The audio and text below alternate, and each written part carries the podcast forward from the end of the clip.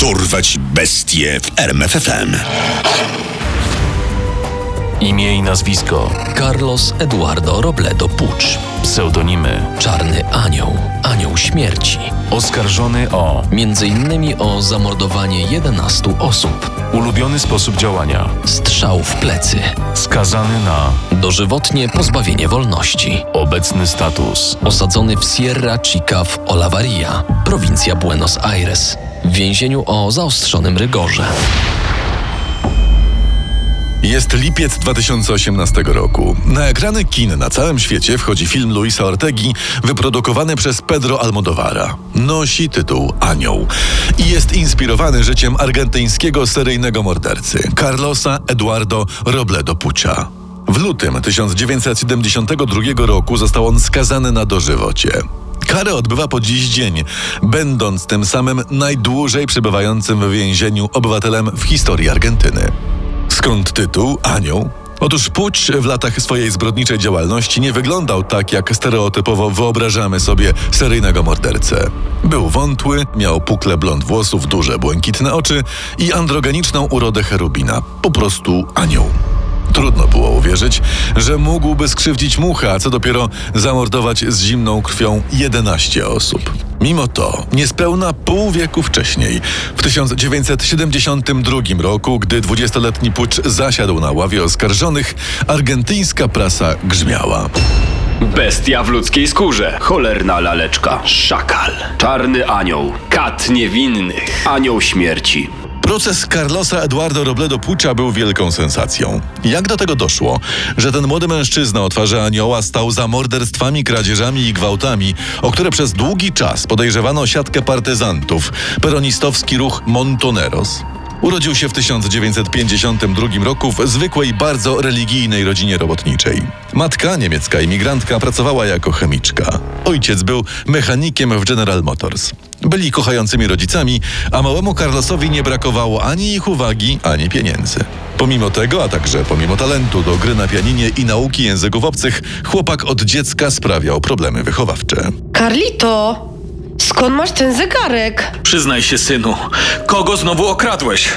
Pierwsze wykroczenie popełnił w wieku 11 lat. Cztery lata później w szkole poznał Jorge Antonio Ibaneza. Ta znajomość miała kluczowy wpływ na dalsze życie Carlosa.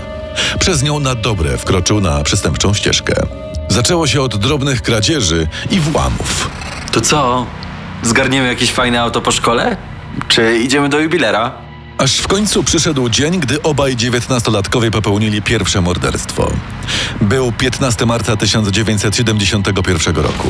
Pucz i jego kompan Ibanez włamali się do dyskoteki Enamor, gdzie ukradli 350 tysięcy pesos. Zanim uciekli, Pucz wyciągnął pistolet i z zimną krwią zabił właściciela dyskoteki oraz nocnego stróża, którzy spali na zapleczu.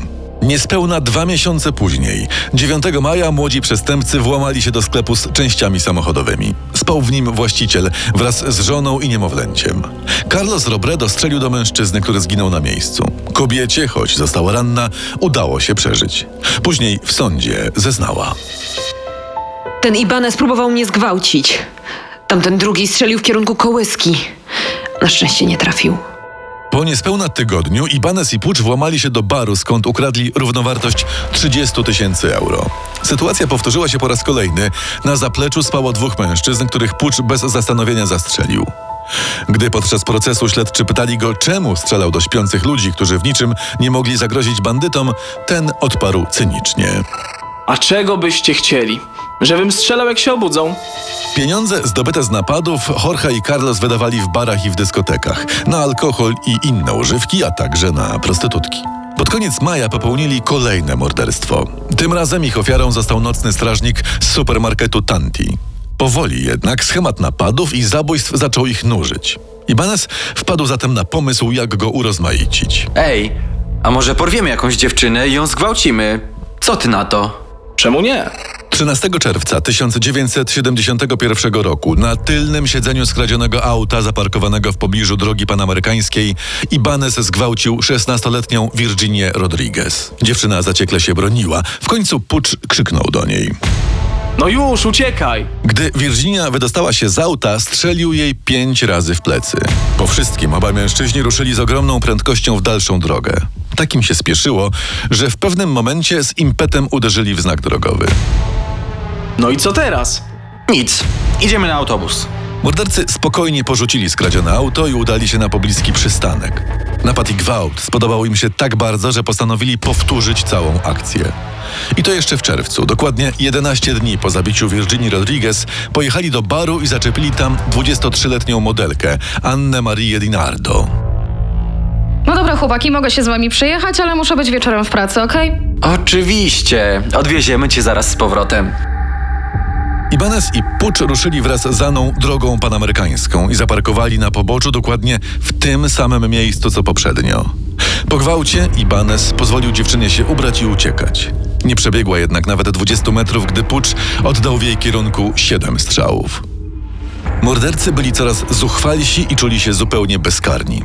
Trudno powiedzieć, ile osób by jeszcze zabili, gdyby nie to, że pewnego sierpniowego dnia, wskutek brawurowej jazdy, mieli kolejny wypadek samochodowy. Jorge Antonio Ipanes zginął na miejscu. Jego kompan zbiegł z miejsca zdarzenia. Wypadek zakłócił plany Pucza. Szybko postanowił znaleźć sobie nowego kompana. Został nim niejaki Hector Somoza, 27-latek piekarz, którego Carlos znał z widzenia. Hej, Hektor, a ile wyciągasz z tej piekarni? Jak chcesz zarobić trochę prawdziwej kasy, to wiesz, gdzie mnie szukać. W listopadzie 1971 roku świeżo upieczeni wspólnicy rozpoczęli serię napadów i morderstw. Ich ofiarami padli Raul de Bene, strażnik z supermarketu, a także Juan Rosas i Bienvenido Ferrini, pracownicy salonu samochodowego. Mordercza passa trwała w najlepsze, ale nagle, 3 lutego 1972 roku, coś poszło niespodziewanie nie tak. Somoza i Pucz włamali się do sklepu z narzędziami. Jak zwykle zabili ochroniarza, a potem próbowali dostać się do sejfu, używając do tego kluczy, które znaleźli w kieszeni mężczyzny. W zamieszaniu, jakie się zrobiło, Pucz prawdopodobnie czegoś się wystraszył i dwukrotnie strzelił do Somozy. Następnie, by utrudnić identyfikację zwłok, spalił mu twarz lutownicą, a także przypalił odciski palców i uciekł. Wydawało się, że i tym razem popełnił zbrodnię doskonałą, ale tak nie było. Zdecydowanie nie było. Przybyła na miejsce policja dokonała przełomowego odkrycia. W kieszeni spodni Denata znajdują się dokumenty wystawione na nazwisko Hector Somoza. Sprawdźcie, komu mógł tak podpaść. Śledczy szybko ustalili, z kim zadawała się ofiara. Kwestią godzin pozostało aresztowanie Carlosa Pucza. Co ciekawe, aż do tego momentu argentyńska policja była przekonana, że za licznymi zabójstwami w rejonie Buenos Aires stoją partyzanci. W mediach wydawano nawet oświadczenie, w którym twierdzono: W północnych stronach grasuje dobrze zorganizowany, przerażający syndykat. Zabijają ochroniarzy, a następnie okradają firmy. Aż do lutego 1972 roku nikt nie przypuszczał, że ów przerażający syndykat to młody chłopak o twarzy anioła i jego o kilka lat starszy wspólnik. Po trzech dniach od śmierci Hektora Carlos Eduardo Robledo Pucz został aresztowany. Początkowo nie chciał przyznać się do winy. W późniejszych wywiadach skarżył się. Zmusili mnie do tego stosując tortury. Byłem non-stop porażany prądem elektrycznym, od języka przez ramiona i ręce, aż po stopy.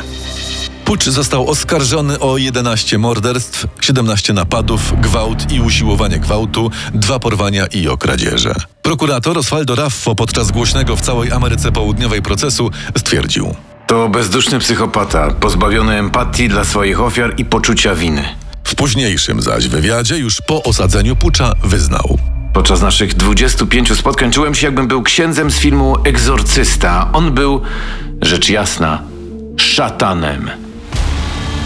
Carlos Eduardo Robledo Pucz podczas procesu wykazywał absolutny spokój. Jego wypowiedzi były cyniczne i aroganckie. Tuż przed ogłoszeniem wyroku karę dożywotniego pozbawienia wolności wycedził. To była farsa, cyrk. Osądziliście mnie i skazaliście z góry. Pewnego dnia wyjdę i was wszystkich zabiję. Jednak jak dotąd Pucz nie ma szansy spełnić swojej groźby, będąc najdłużej odsiadującym karę więźniem w historii Argentyny.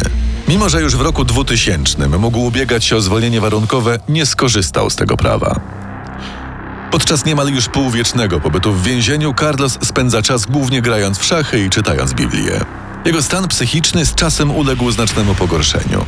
W więzieniu, zasłynął tym, że pewnego dnia, udając Batmana, zaproszył ogień, owinął się w ręcznik, nałożył maskę i podpalił warsztat dla więźniów, krzycząc. Ogień! Wszędzie ogień! Nie był też zadowolony z filmu Luisa Ortegi, który powstał na kanwie jego życiorysu. Zarzucił reżyserowi, że przeinacza fakty. Ja nie jestem gejem, no miałem wiele dziewczyn, no. Zresztą sam napisałbym lepszy scenariusz, gdybyście tylko mi pozwolili.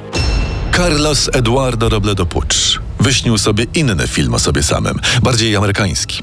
Chciałby, żeby w jego wymarzonym filmie za kamerą stanął ktoś z wielkiej trójki. Quentin Tarantino, Steven Spielberg czy Martin Scorsese. A kto mógłby zagrać Carlosa Pucza? Według seryjnego mordercy jest tylko jeden kandydat do tej skomplikowanej roli. Leonardo DiCaprio. Poznaj sekrety największych zbrodniarzy świata. Dorwać bestie w RMFFM. Jakbym był księdzem z filmu Egzorcysta. On był, rzecz jasna, szatanem.